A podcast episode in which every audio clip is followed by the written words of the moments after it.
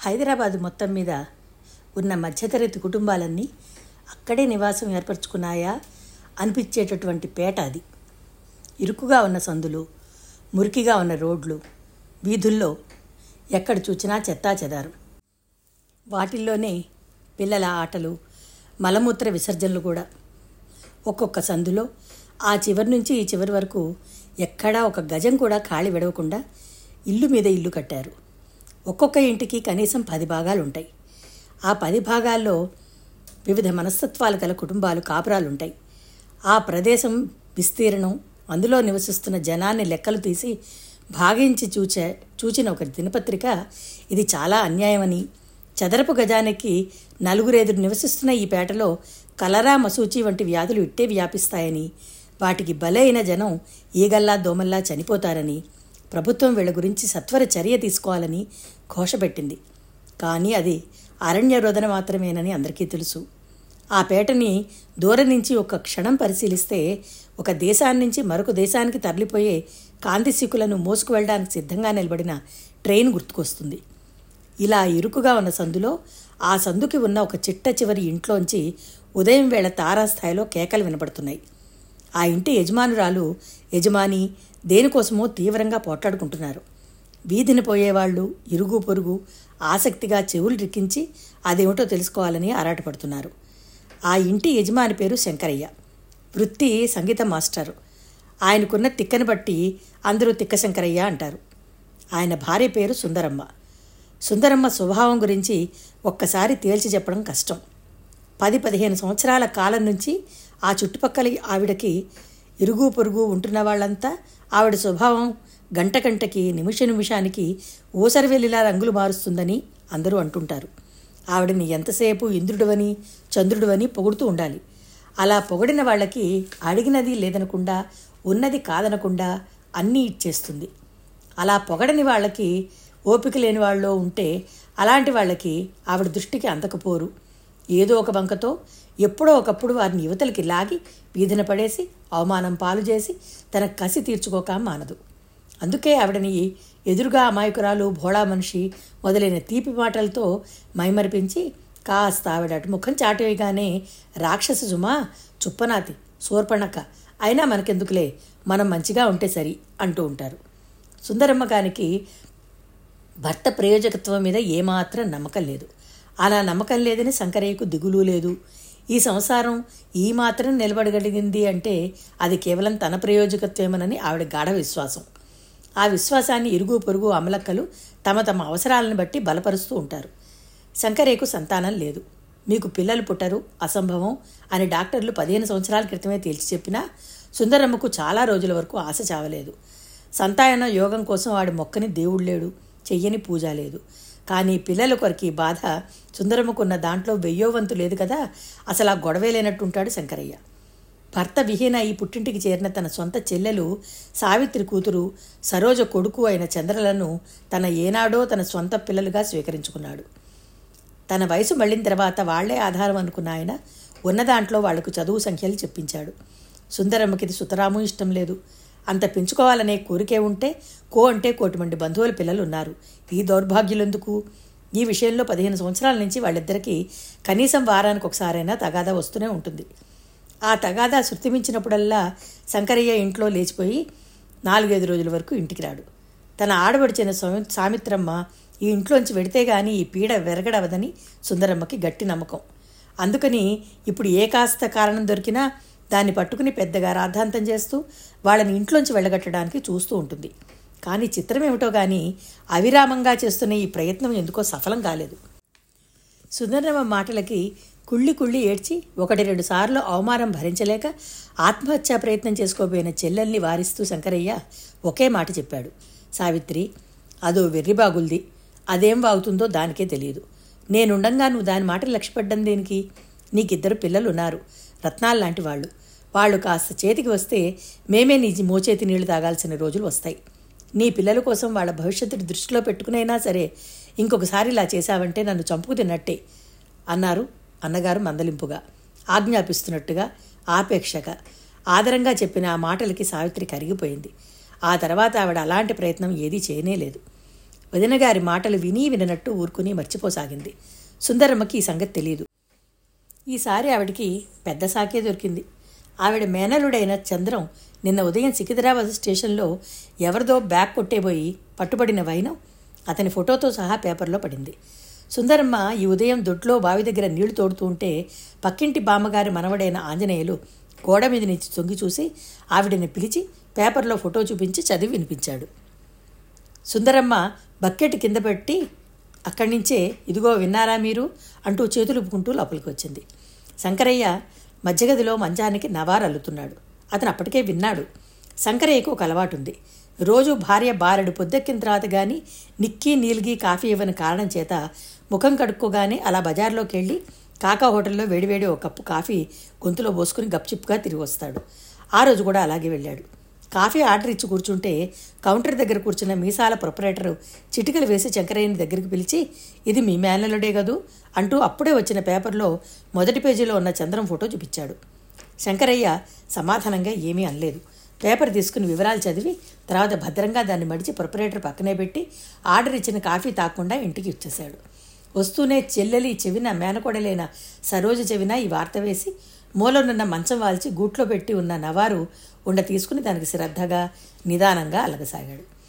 ఈ రోజుకి బజార్లో ముఖం చూపించడం ఆయనకి ఇష్టం లేదు. అందరూ నిలబెట్టి అడుగుతారని ఆయనకు తెలుసు. ఈ రోజు రేపు కనిపించకపోతే ఎల్లుండి అంతగా ఎవరికీ గుర్తుండదు. ఒక విధంగా ఈ ప్రపంచం చాలా మంచిది. దానికి చాలా వ్యాపకాలు ఉన్నాయి ఎలాంటి విషయాలైనా ఇట్టే పాతపడిపోతాయి. అందుకే నెల రోజుల నుంచి మంచం అల్లమని భార్య పోరు పెడుతుంటే చెవిన పెట్టక నిర్లక్ష్యంగా తిరుగుతున్న ఆయన ఈరోజు ఆ పని చేయడానికి సిద్ధమయ్యాడు.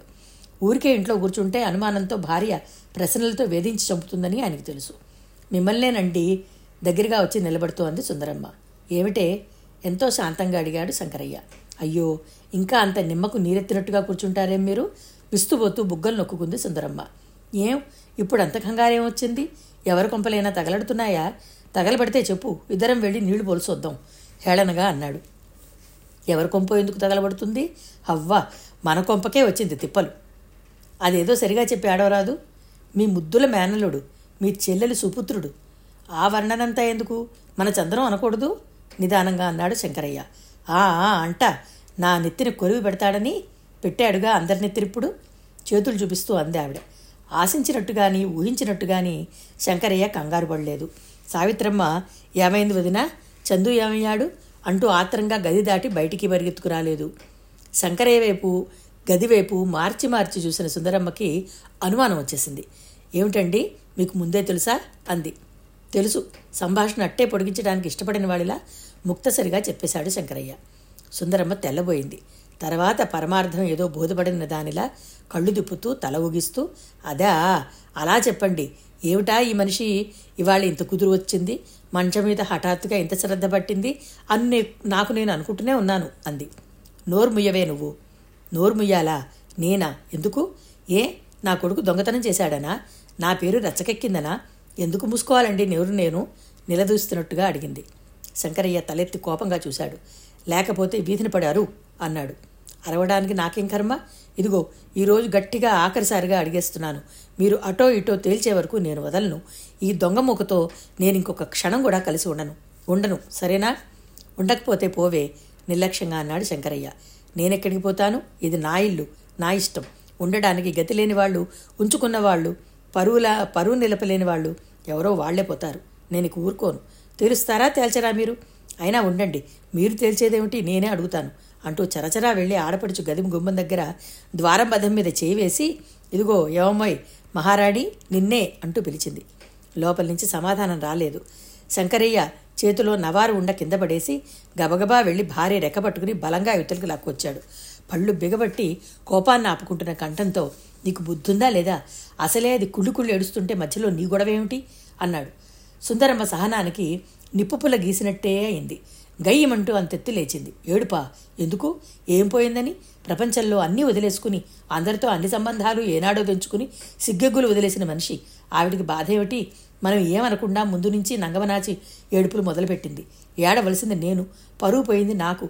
ఇప్పటి నుంచి నడిబజార్లో నలుగురు నిలదీసి నానాలకాలుగా అంటుంటే తలెత్తి సమాధానం చెప్పలేక ఫలానా వాళ్ళ మేనల్లుడని మన వైపు చూపిస్తుంటే సిగ్గుతో చావాల్సి వచ్చినందుకు మనమే ఏడవాలి. ఆవిడకండి ఎందుకు ఏడుపు? శంకరయ్య భార్యతో కీచులాడితే లాభం లేదని బతిమిలాడలోకి దిగాడు. నచ్చ చెప్తున్నట్టుగా అన్నాడు. ఏం చేస్తాను చెప్పు? చందు మన పిల్లాడే అయితే ఏం చేసేవాళ్ళం? కడుపులో పెట్టుకుని దాచుకునేవాళ్ళం కాదా? సుందరమ్మ అపరకాళిలా లేచింది. ఏమిటి? వాడా? ఆ దొంగ విధమా నా కొడుకు? వాడు నా కొడుకు అయినట్లయితే ఇలాంటి పనులు చేస్తే ఎప్పుడో గొంతు పిసికి చంపి అవతల పాడేసేదాన్ని. ఇలా గదుల్లో నక్కి కూర్చుంటాను అనుకుంటున్నారా మీరు ఆ, మాటలకేం? ఎన్నన్నా చెప్పచ్చు. నరల్లేని నాలకు ఎటు పడితే అటు తిరుగుతుంది. అందుకే భగవంతుడు అసలు పిల్లలు లేకుండా చేశాడేమో. మామూలుగా అనేసిన శంకరయ్య నోరు జారికినందుకు గబుక్కున్న నాలుగు కొరుక్కున్నాడు. ప్రమాదం జరగనే జరిగింది. సుందరమ్మ శివంగిలా లేచింది. ఏమిటి? ఏమిటండి మీరనేది? నాకు పిల్లలు లేరనేగా? లేకపోతే పోయారు. ఏం పర్వాలేదు. నేను ఊ అనాలే గాని వంద మంది వచ్చి నా కాళ్ళ దగ్గర వాళ్తారు. ఈ మాటలన్నీ అనవసరం. ముందు ఆ విషయం తేల్చండి మీరు. శంకరయ్యకి తిక్కలేచుకొస్తోంది. అయినా సహనం తెచ్చిపెట్టుకుని వెళ్ళి నవారు ఉండ చేతిలోకి తీసుకున్నాడు. మిమ్మల్నే మాట్లాడరే? ఏం మాట్లాడమంటావు? మీకు నేను కావాలా వాళ్ళు కావాలా? బాగుంది. కుడికన్ను కావాలా ఎడంకన్ను కావాలా అంటే ఎవరైనా ఏం చెప్పగలరు? సుందరమ్మ ఆవేశంగా చూసింది. రోషంగా అంది. అంటే? అంటే నేను మీ వాళ్ళు మీకు సమానం అనేగా మీరు చెప్పేది? ఇప్పటికైనా అది అర్థం చేసుకుని ఇక నోరు మూసుకుంటే సంతోషిస్తాను. సుందరమ్మకి ఏడుపు ముంచుకొచ్చేసింది. ఆ పాపిష్టి వాళ్ళు నేను మీకు సమానమా? ఇదేనా మీరు చెప్పేది? సరే ఇవాళ మీరు నా శవాన్ని చూడకపోతే చూడండి. ముక్కు సర్రున చీదేస్తూ అంది. చస్తా చస్తా అని రోజుకి పదిసార్లు బెదిరించే వాళ్ళు ఎప్పుడు చావరే? నీకు ఇక్కడ ఉండడం ఇష్టం లేకపోతే డబ్బిస్తా. తక్షణం బయలుదేరి మీ పుట్టింటికి వెళ్ళు. అక్కడ నీకు కాటికి కాళ్ళు దాచుకున్న మీ అమ్మ ఉంది. మీ అన్నయ్యలు ఉన్నారు. తమ్ముడు ఉన్నాడు. సావిత్రికి నేను తప్ప ఇంకెవరూ లేరు. నా కంఠంలో ఊపిరి ఉన్నంత వరకు అది నా దగ్గర ఉండాల్సిందే. పదే పదే ఈ విషయం ఎత్తి నన్ను విసిగించవద్దని నీకు ఇప్పటికి లక్ష సార్లు చెప్పాను. ఇప్పుడు ఆకసారిగా చెప్తున్నాను. ఇక నన్ను అనవసరంగా చికాకు పెట్టకు. శంకరయ్య నిర్మోహమాటంగా తేల్చి చెప్పడంతో సుందరమ్మ క్షణంసేపు నిశ్చేష్టురాలై ఏడు మరిచిపోయినట్టుగా అలాగే నిలబడిపోయింది. తర్వాత కోపంగా చూస్తూ అంతేనంటారా? అంది. అంతే. సుందరమ్మ ఒక్కసారిగా కింద చతికిలబడి ముఖానికి కొంగు కొప్పుకుని గుండెలు బాదుకుంటూ అయ్యో దేవుడా నేనేం చేతుండ్రా? నా సంసారం పొట్టను పెట్టుకుని నా మొగుడిని నాకు కాకుండా చేసేందుకే వచ్చిందమ్మా ఈ శనిగ్రహం. ఈ పీడ వదిలే మార్గం చెప్పండిరా నాయన అంటూ ఏడవసాగింది. నోర్మి అరిచాడు శంకరయ్య. ఆరి భగవంతుడా నా ఇల్లు నాకు కాకుండా పోయిందిరా బాబు. నా ఇంట్లో ఏడ్చే స్వతంత్రం కూడా నాకు లేకుండా పోయిందిరా నాయన. నేనేం చేతునమ్మా? నా ముఖాన్ని ఇంకా ఏం రాసిపెట్టాడో చెప్పరా తండ్రి. ఆ ఇవాళ నీ వీపు వాతలు తేలాలు మాత్రం బాగా రాసినట్టున్నాడు. కొడతారా? కొట్టండి. ఒక్కసారి గొంతు పిసికి చంపి అవతల పారేయండి. అందరికీ నా పీడ విరగడవుతుంది. అందరి కళ్ళు చల్లబడతాయి. నువ్వు నోరు ముస్తావా లేదా ముందు? శంకరయ్య నవారు ఉండ అవతల పారేసి మూలనున్న గొడుగు పట్టుకొచ్చాడు. అప్పటికే చుట్టుపక్కల వాళ్ళంతా తొంగి తొంగి చూడడం ప్రారంభించారు. అది చూసిన సుందరమ్మ కంఠం మరింత హెచ్చిస్తూ మీ కాళ్ళు పట్టుకుంటానండి. నా మాట వినండి. ఈ దొంగ మనం కాపురం చేయలేమండి. ఎప్పుడో ఒకసారి మన కొంపే దోచేస్తారు వీళ్ళు. సుందరమ్మ వాక్యం పూర్తిగానే లేదు. వీపు మీద పెడి పెడిమని గొడుగుతో రెండు దెబ్బలు పడ్డాయి. అమ్మ బాబోయ్ చచ్చాన్రా నాయనోయ్. ముయ్యి నోరు ముస్తావా లేదా? శంకరయ్య మళ్ళీ గుడిగెత్తాడు. ఈ లోపలే గదిలోంచి పొట్టిగా పీలగా పాలిపోయిన శరీర కాంతితో అస్థిభంజనమే నడిచి వస్తోందా అన్నట్టుగా సన్నగా ఎముకరు పొగులా ఉన్న సావిత్రమ్మ తడబడుతున్న కాళ్ళతో పరిగెత్తుకొచ్చి అన్నగారి చేయి గట్టిగా పట్టుకుని ఆపేస్తూ నీకేమన్నా మతిపోయిందా అన్నయ్య? ఏమిటి గొడవ? నీకు దండం పెడతాను. వదిని ఏమీ అనకు. నువ్వు అలా కాస్త వీధిలోకి వెళ్ళు. వెళ్ళకపోతే ఒట్టే అంటూ భుజాలు పట్టి వీధి వైపుకు నెట్టింది. శంకరయ్య చెల్లెలి చేయి వదిలించుకుని సుందరమ్మని తీవ్రంగా చూస్తూ నేను ఎదురుగా ఉంటే ఎక్కడ లేని వాగుడు వస్తుంది. నేను అసలు ఇంటికే రాను. మీ చావ మీరు చావండి అంటూ చిలక్కోయకున్న ఉత్తరీయం తీసుకుని విసురుగా బయటికి వెళ్ళిపోయాడు. వదిన మమ్మల్ని క్షమించు. సుందరమ్మని ఓదార్చడానికి అనునయంగా రెండు మాటలు చెప్పడానికి అటు రాబోయింది సావిత్రమ్మ. సుందరమ్మ మండిపడుతున్నట్టుగా ఆడపడుచును చూపులతోనే దూరంగా నిలబెడుతూ పురుగును చూసినట్టుగా చూసి నా మొగుడికి నాకు కాకుండా చేసిన నీ నాటకం ఎవరికీ తెలియదు. నీ సంసారం నట్టెట్టు కలిసింది. నాది నాశనం చేయడానికి తయారయ్యో. నీ పీడ నాకు ఎప్పుడు విరగడవుతుందో అంటూ మళ్ళీ రెండు చేతుల్లో ముఖం దాచుకుని నేనేం చేయనురా బాబు అంటూ శోకాలు లంఘించుకుంది. సావిత్రమ్మ క్షణంసేపు వెరిదానిలా చూసి ఆ తర్వాత మెల్లగా గోడని ఆధారంగా చేసుకుని నడుస్తూ తడబడుతున్న అడుగులతో తన గదిలోకి వెళ్ళిపోయింది. శంకరయ్య ఇంట్లోంచి బయటకు పెట్టగానే కాలు అప్పటి వరకు చోద్యం చూస్తున్న అమ్మలక్కలంతా చేస్తున్న పనులు ఎక్కడవక్కడే వదిలేసి బిలబిల్లాడుతూ పరిగెత్తుకుంటూ వచ్చి సుందరమ్మ చుట్టూ చేరారు. అందరూ తలో విధంగా పరామర్శ ప్రారంభించారు. ఏమిటమ్మా గొడవ? అసలు ఏమైంది? అంది ఎదురింటి మీనాక్షమ్మ. నీకు తెలీదా? ఆవిడ మేనల్లు చందు అరెస్ట్ అయ్యాడు. నిన్న ఈ రైల్లోంచి దిగిన ఒక ఆయన బ్యాగ్ కొట్టుపోయి పట్టుబడ్డాట సుందరమ్మ తరఫున ఇంకొక ఆవిడ సమాధానం ఇచ్చింది అమ్మో! అంత పట్టపగలే? అడిగిన ఆవిడ కనుబొమ్మలు ఎత్తి గుడ్లు పెద్దవి చేసి గుండెల మీద చెయ్యేసుకుని ఆశ్చర్యం అభినయించింది. అయినా అసలు అదేం బుద్ధమ్మ? దున్నపోతులా వయసులో ఉన్నాడు. కూలీ నాలి చేసుకుంటూ గుడుతుందే రోజుకు ఐదారు రూపాయలు. కష్టపడడానికి ఒళ్ళు వంగతుటమ్మా అవునులే ఒకరోజు ప్రాణానికి తెగిస్తే ఒక నెల రాజాలా కాలు మీద కాలేసుకుని తినొచ్చు. ఏమిటో పాపం ఇంతకీ ఈ పిచ్చిమా తల్లి మన సుందరమ్మకే వచ్చినాయి తిప్పలు. తిప్పలేమిటి తిప్పలు? గింటె అవతల పారాక ఒక ఆవిడ సలహా ఇచ్చింది. బాగుంది. ఆవిడ మాట సాగద్దు. ఇంకొక ఆవిడ దీర్ఘం తీసింది. ఏమో బాబు దొంగ మనుషులతో కాపులు చేయడం మహా కష్టం. ఎప్పటికైనా గుండెల మీద కుంపటే. అదేగా ఆవిడ బాధ. అయినా అసలు ఈ ఆవిడ వెర్రి రెద్దు. అదే నా బొడిది అయితేనా? మరో ఆవిడ సుందరమ్మ జుట్టు సరిచేస్తూ వీపు నిమురుతూ ఆప్యాయంగా అంది. ఎందుకు వచ్చిన గొడవమ్మ ఇదంతా? అనవసరంగా నీ ప్రాణం హైరాణ పడ్డం తప్ప ఇంకేమైనా ఉందా? నీ మొగుడు నీ మాట వినడు. అది నిజం. ఆయనకి చెల్లెలు ఎంత చెప్తే అంతే. అది తెలుసు కూడా కాపురం ఇలా బజార్ని ఎందుకు వేసుకుంటావు? నువ్వేం చేస్తావు? నీ కర్మను సరిపెట్టుకో. అవును తల్లి దయాధర్మం చూపించే వాళ్ళకి ఇవి రోజులు కావు. లేకపోతే వచ్చి వాళ్ళకేం వచ్చింది చెప్పు. ఉన్నది కొన్నది వాళ్ళకే పెడతాడయ్యే. ఆ కృతజ్ఞత లేకుండా ఆ అబ్బాయి నీ పరువు ఇంట ఇలా మంట గడుపుతున్నాడు. ఆ అమ్మాయి చూడబోతే అలాగా. ఎప్పుడు చూసినా శికారులు తప్ప ఇంట్లో నీకు చిన్న ఎత్తు సాయం కూడా చేసినట్టు మేము ఎవరని చూడలేదు. అది ఏమర్రా నేను అనేది నిజమేనా? అన్నట్టు వత్తాసు కోసం చుట్టూ చూసింది. అందరూ అవును అంటూ తలూపుకున్నారు. బిడ్డల్ని కనగానే సరే అమ్మ వాళ్ళని పెంచే నేర్పుండాలి కానీ మరో ఆవిడ గదివైపు చూస్తూ అంది. పెంచి ఆబోతుల్లా ఊరి మీద వదిలి గదిలో మంచం ఎక్కి కూర్చుంటే సరిపోలా? మీనాక్షి అంది. అందరూ పక్కుమని నవ్వారు. ఆ విధంగా అందరూ గడబిడిగా తలో మాట విసురుతుండగా ఇంతలో వాకిట్లో రిక్షా ఒకటి వచ్చి ఆగింది. అదిగో సుందరమ్మ నీ మేనకోడలు వస్తోంది. ఒక ఆవిడ గట్టిగా అంది. ఇంత పొద్దుటే ఎక్కడికి వెళ్ళిందిట మరో ఆవిడ కంఠం తగ్గించి అడిగింది. ఆవిడకేమో మహారాణి ఎక్కడికైనా వెడుతుంది ఈ మహాపట్నంలో వెళ్ళడానికి చోటే లేదా?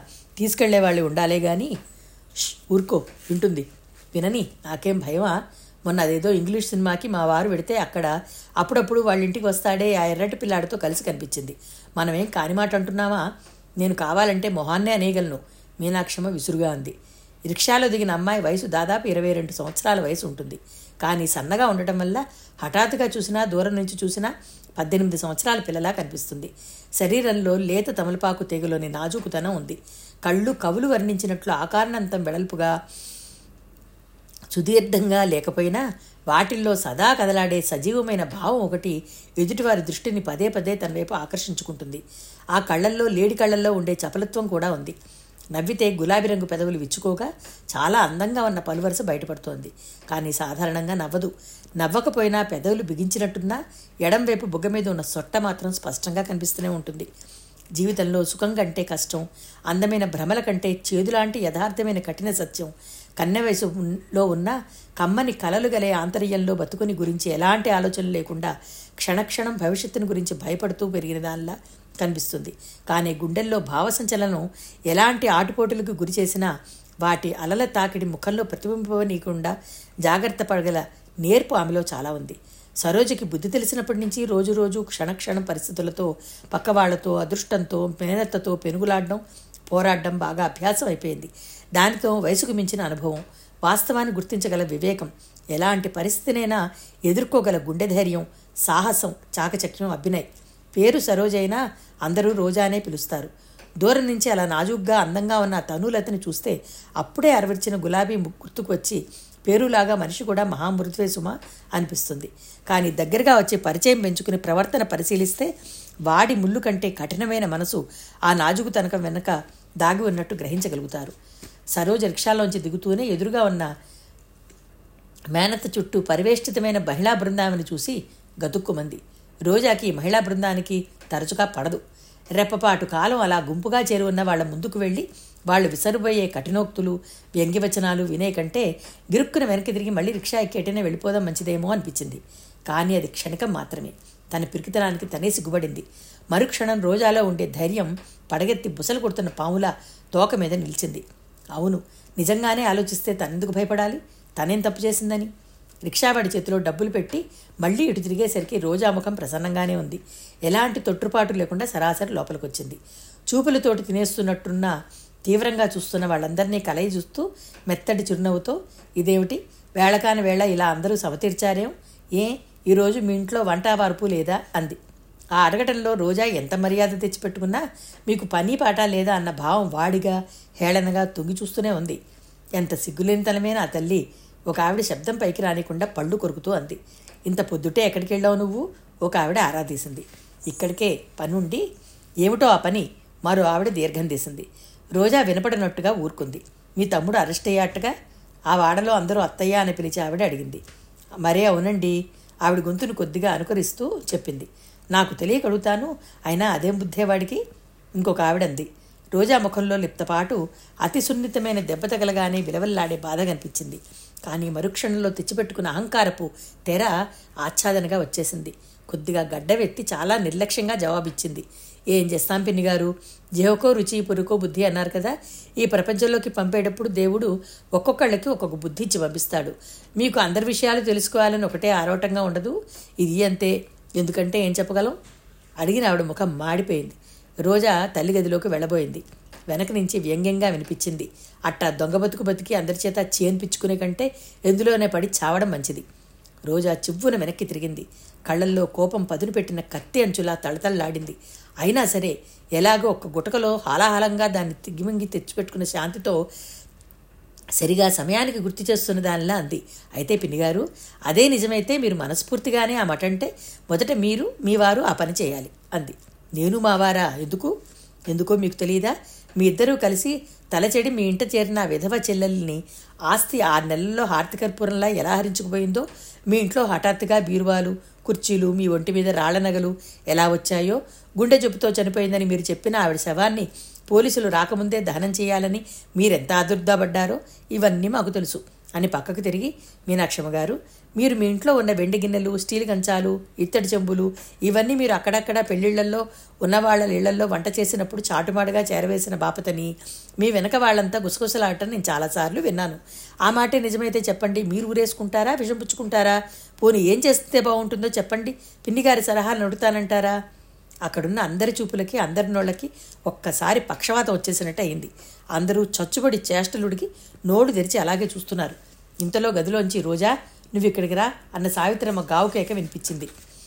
తల్లి గదివైపు తిరగబోతున్న రోజా క్షణం ఆగి వాళ్ళందరినీ చూస్తూ నదురు బెదురు లేకుండా కాబట్టి పిన్నిగారు ప్రస్తుతం ఈ రోజుల్లో దొంగ కానివాడు అంటూ ఎవరూ లేరు. పట్టుబడినవాడు దొంగ పడనివాడు దొర అంతే తేడా అనేసి లోపలికి వెళ్ళిపోయింది. అందరికీ ఒక్కసారి స్పృహ వచ్చింది. ఒక్కసారి గబగబా నలుగురు మాట్లాడేశారు. ఎంత ధైర్యం ఎంత పొగరు. అసలు మనం సుందరమ్మని ఓదార్చడానికి వచ్చామా? లేక ఈ కుర్ర తెరపి చేత మాటలు పడ్డానికి వచ్చామా? వరస చూస్తే అట్టాగే ఉంది. అసలు ఈవిడ వాళ్ళకి ఎక్కడలేని అలుసు ఇస్తుందిలే. బాగుంది ఇస్తే పుచ్చుకోమను. మధ్యలో మనకెందుకు? మనల్ని అంటే ఊరుకుంటామా? వంట పని చేసే ఆవిడ ముక్కు చూస్తూ అంది. సుందరమోదిన ఇవాళ నీ ముఖం చూసి ఊరుకున్నాననుకో. లేకపోతే దాని నాలకి తెగ్గోసి ఉండేదాన్ని. నా జన్మలో ఎవరి చేత ఇలాంటి మాటలు పడలేదు? ఇదిగో యావమ్మోయ్ మొన్న నేను ఇచ్చిన యాభై రూపాయలు సాయంత్రంలోపా పంపకపోతే మర్యాదగా ఉండదు. రండర్రా పోదాం. మనం కావాలనుకుంటే సుందరమే మన ఇంటికి వస్తుంది. మనం మాత్రం జన్మలో ఇంకెప్పుడు ఈ కొత్త ఈ గుమ్మం తొక్కద్దు. సుందరమ్మ నిలువుగుడ్లు వేసుకుని చూస్తుండగానే అంతా బిలబిల్లాడుతూ వెళ్ళిపోయారు. సుందరమ్మకి ఈసారి నిజంగానే ఆపుకోలేనంత దుఃఖం వచ్చింది. సహించలేనంత ఆశాభంగం కలిగింది కూడా. క్షణం క్రితం ఎంతో తీయగా ఆత్మీయంగా మాట్లాడిన ఆప్త బృందం కాస్త ఇలా అనుకోకుండా వెళ్ళిపోవడంతో ఆవిడ లేచి భయంకరాచారిలా ఊగిపోతూ ఆడపడుచు గదిలోకి వచ్చింది. ఏమమ్మా నీకేం అపకారం చేశాను నేను? దిక్కులేని దాని వెయ్యావని నిన్ను పిల్లల్ని దగ్గరికి చేర్చి ఉన్నదంతా పెట్టడమేగా నా తప్పు? ఊరకొక్కరు ఉసిగొలిపినట్టు దాన్ని నా మీదకు ఇలా వదులుతున్నావా?